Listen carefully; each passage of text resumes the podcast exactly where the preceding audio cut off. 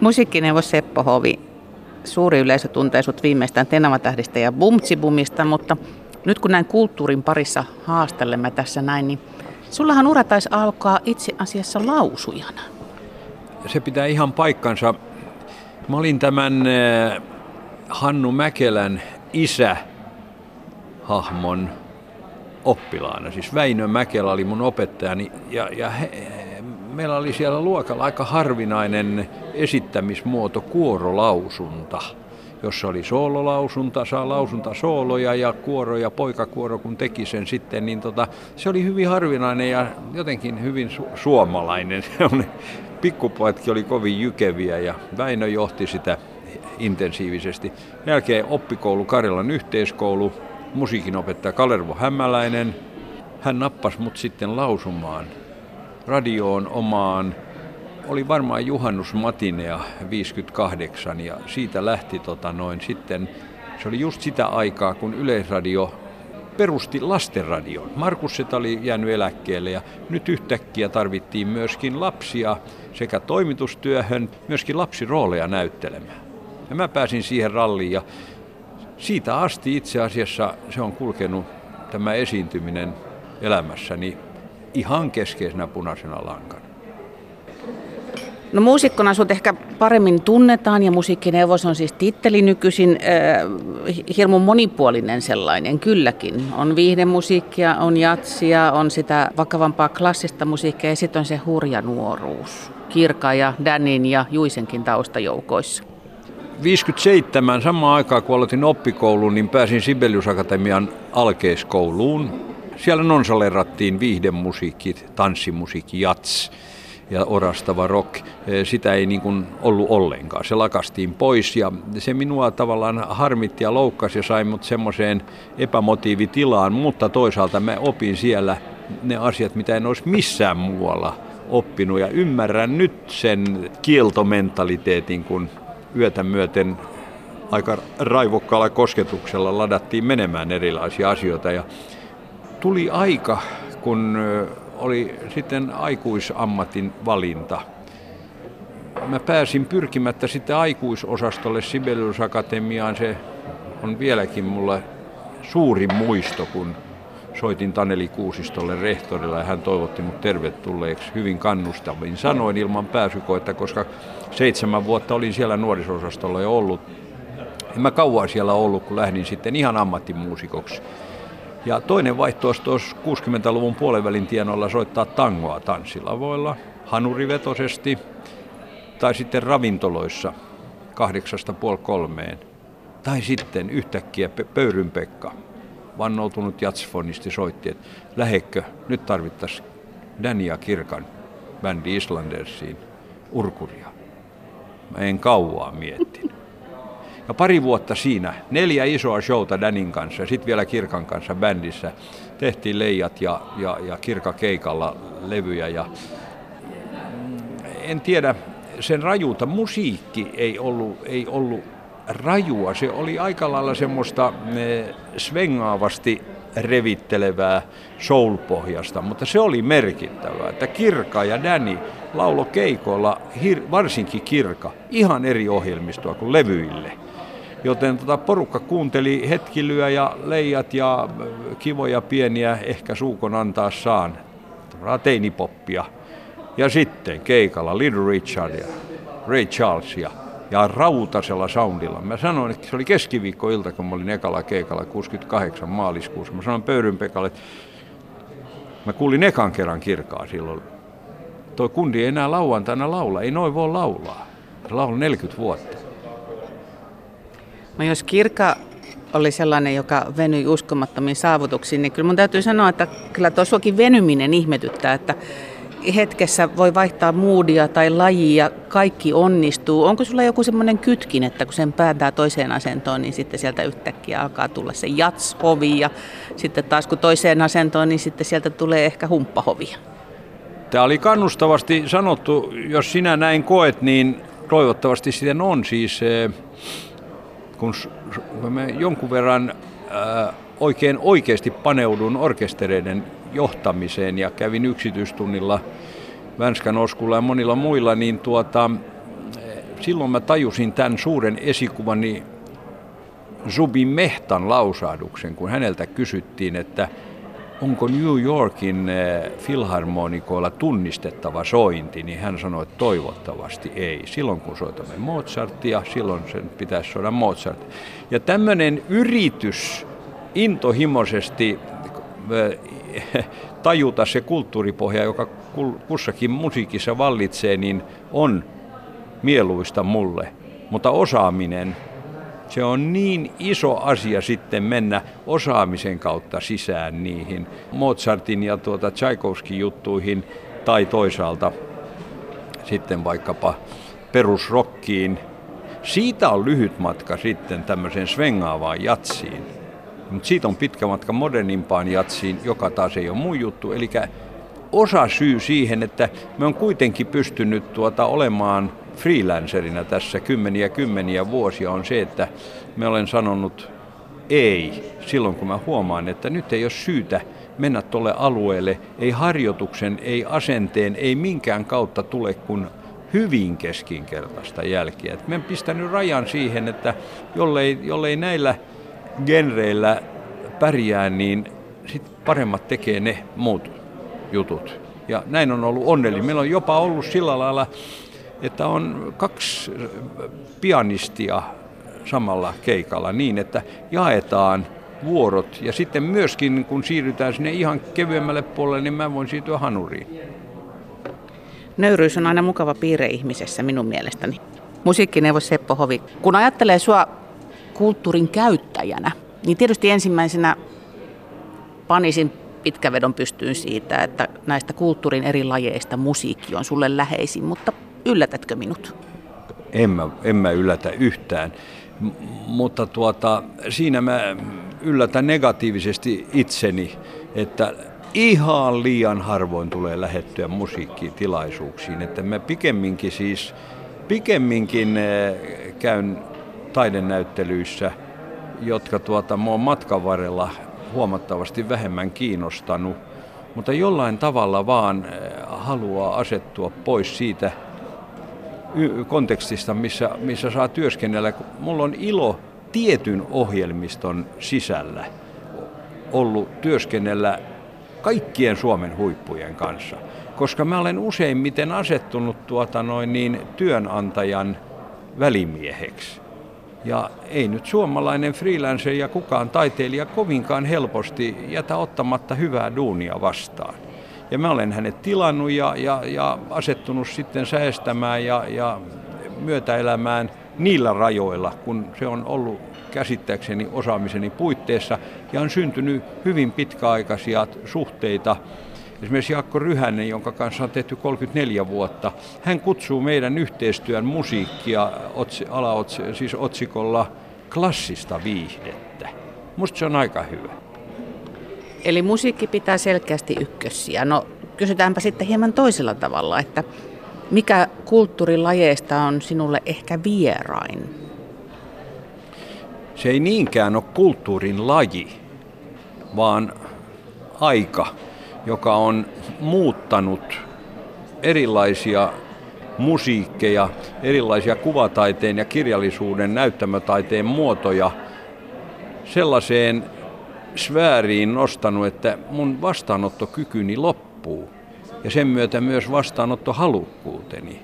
Mä en, en, en tajua esimerkiksi musiikissa, enkä mä oikeastaan halua nähdä edes vaivaa hirveästi sen tajunnan laajentamiseen, että kun hyväksi koetut neljä peruspilaria länsimaissa musiikissa, vuosisataisia, melodia, soinnut, rytmi ja erilaiset värisävyt, niin muodostavat, niillä voi pelata toisia vähentäen, toisia lisäten, mutta jos niiden tilalle ruvetaan ottamaan ne osin poislaskien volyymiä, valoa, visuaalisuutta, liikuntaa, ne on ihan hienoja ää, lisukkeita, mutta ei minusta niillä pitäisi liikaa korvata näitä peruselementtejä, Samoin kuin kirjallisuudessa. Tämä kuulostaa tosi kalkkiutuneella, mutta minä kaipaan melodiaa ja tarinaa. Nyt intuitiolla. Seppo Hovi, Minkä kappaleen haluaisit juuri nyt kuulla?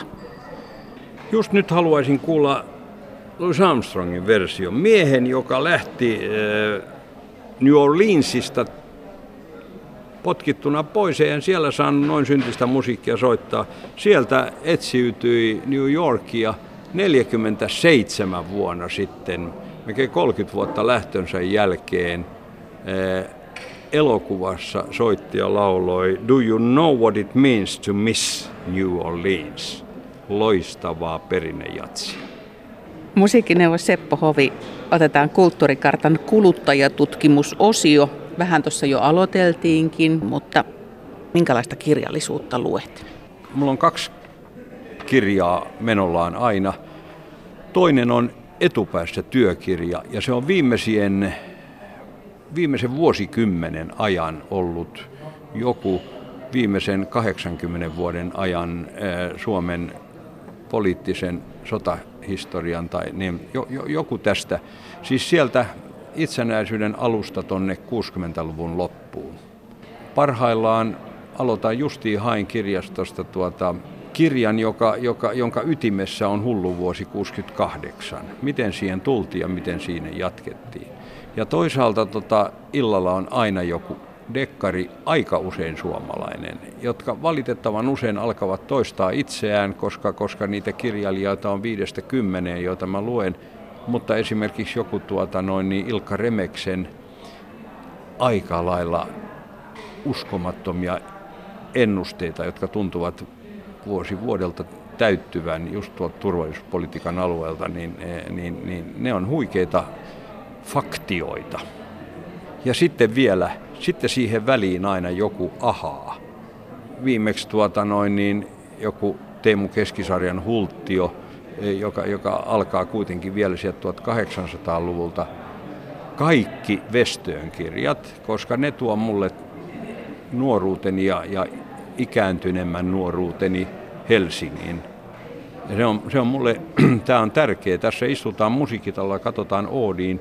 Tämä ei ole mun Helsinkini, mutta tämä on ihan upea Helsinki. Katsotaan oikealle, vähän kurkataan tuonne Hämiksen taloon. Se on mun Helsinkini. Aikatasot tässä nyt vähän heittelee, mutta ketäpä se haittaa. Nimittäin kysytään vähän lapsuudesta sen verran, että minkälaisia kulttuurisia eväitä sait kotoa? Tiedän, että isäsi oli muusikko. Oliko se nyt saksofoni ja, ja viulu, ja viulu niin. Mites koet, että mitä sieltä kotoa jäi mukaan?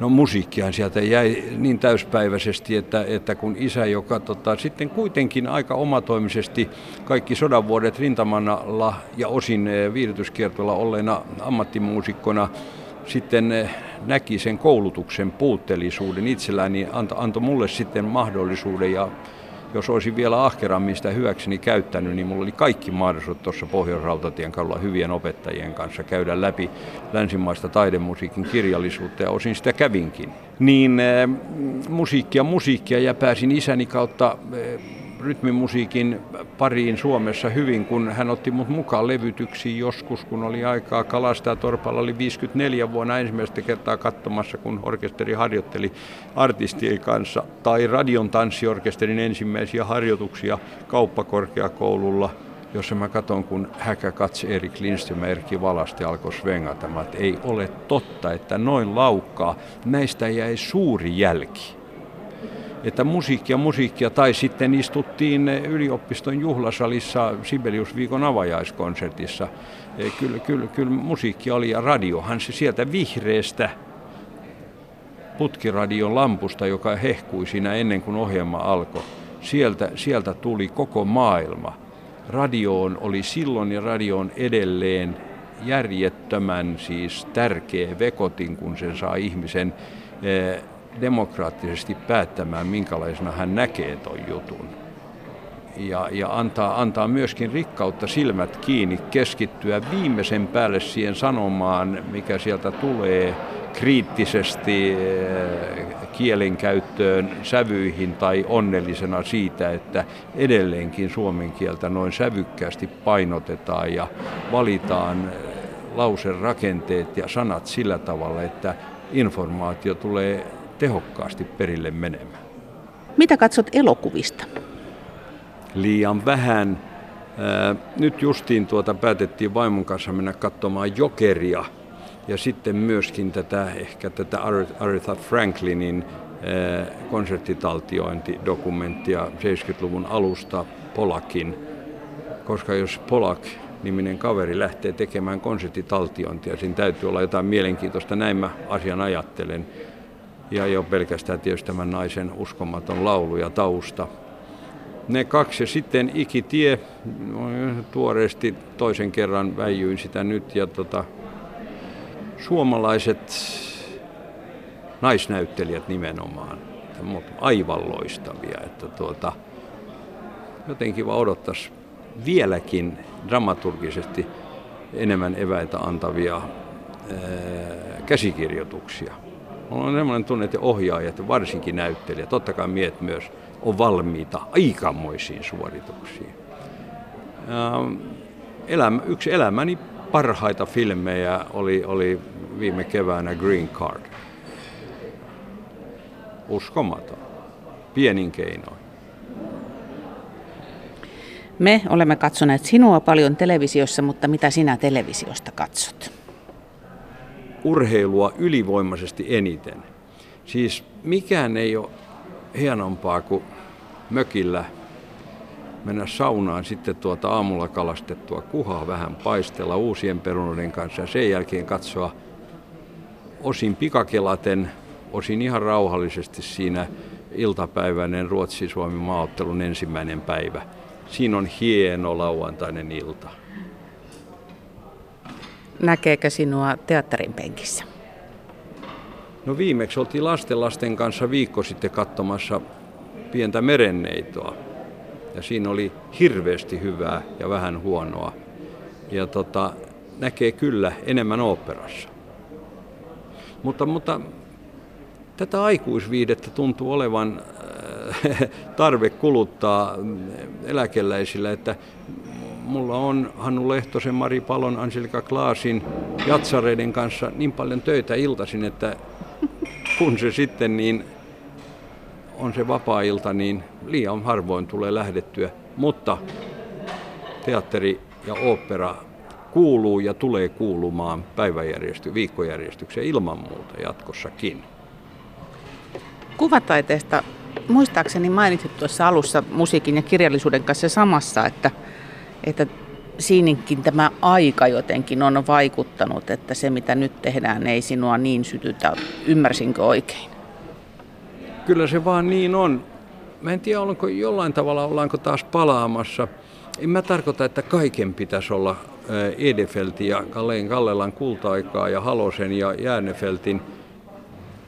Mutta välillä kun pysähtyy katsomaan, niin kyllä se vaan tuntuu niin huikealta, että kuulee korvissaan saman ajan suomalaisten säveltäjien tuotoksia, jotka siis ottivat voimansa kanavoimalla suomalaisuuteen tätä asiaa niin tekevät venäläiset, niin tekevät siis, tämä kansallisuusaatehan on aika nuori kansainvälisesti ottaen, että jostain 1700-luvulla kun puhutaan saksalaista tyylistä tai italialaista tyylistä, ei se tarkoita, että siinä on jotain kansallista, se on vain musiikkityyli, joka on ehkä syntynyt ja ottanut nimensä sieltä päin, mutta sitten kun 1800-luvun puolessa välissä alkoivat todella nämä kansallisuusaatteet painaa, niin siinä on sama puhku päällä, sama, sama niin kuin taidon ja estetiikan kanavointi, osaamisen kanavointi jollekin asialle, kun oli sitten 70-luvun alun taistolaisilla, joilla tota, syntyi hetken ajan hemmetin hienoa runoa ja melodiaa, kun he saivat voimansa siitä uskosta, että kaikki on tehty tähän asti väärin ja isät pitäisi tappaa. Musiikkineuvos Seppo Hovi. Tuossa on tullut jo itse asiassa aika monta semmoista, josta voisi sanoa, että selvästi innostut, mutta mutta keksitkö jonkun sellaisen asian kulttuurissa, mikä erityisesti saa sut jotenkin syttymään tässä hetkessä? No, tällä hetkellä se on suomalaisen musiikin museo instituutiona, joka saa mut syttymään, että nyt siellä on mahdollisuus valottaa, peilata, katsoa ihan vaikka dramaturgisesti kaaria, mistä joku on lähtenyt, mistä saanut vaikutteensa ja mihin tullaan ja ennustaa, mihin mennään. Ja toisaalta, kun se otetaan niin kuin Hall of Fame pohjalta henkilöiden kautta, niin se on tässä ajassa, koska tässä ajassa pitää mennä henkilöiden kautta. sen, sen tämäkin ohjelma jollain tavalla tuo mieleen. Ja se on ihan mielenkiintoista osallistua tähän ketjuun. Juuri tässä ja nyt, jos sanot, että minne lähtisit mieluiten töihin, niin se on se mun seuraava työni. Eli kahdeksan miehisellä bändillä lähdetään neljä, neljään kaupunkiin levittämään toivejatsin ilosanomaa New Orleansista 60-luvun bossanovaan. Antti Sarpila ja kumppanit, Suomen, Suomen merkittävät osaajat siinä tuota, soittimiensa ääressä. Määritelköön minun paikkani joku muu sitten, mutta näin. Ja ihan lopuksi nyt kaikista realismin kahleista irti. Kulttuurin saralta se ihminen, jonka haluaisit tavata, voi olla myös edesmennyt. Ehkä kaikkein, kansainvälisesti kaikkein merkittävin suomalainen klassinen esittävän tai ylipäänsä esittävän musiikin persona Martti Talvela voisi olla sellainen, että tota, varsinkin kun peruskoulutuksemme on sama, ollaan opettajia. Hän on Savonlinnasta valmistunut aikoinaan eikä voittanut edes seminaarinsa tuota laulukilpailua, vaan tuli toiseksi.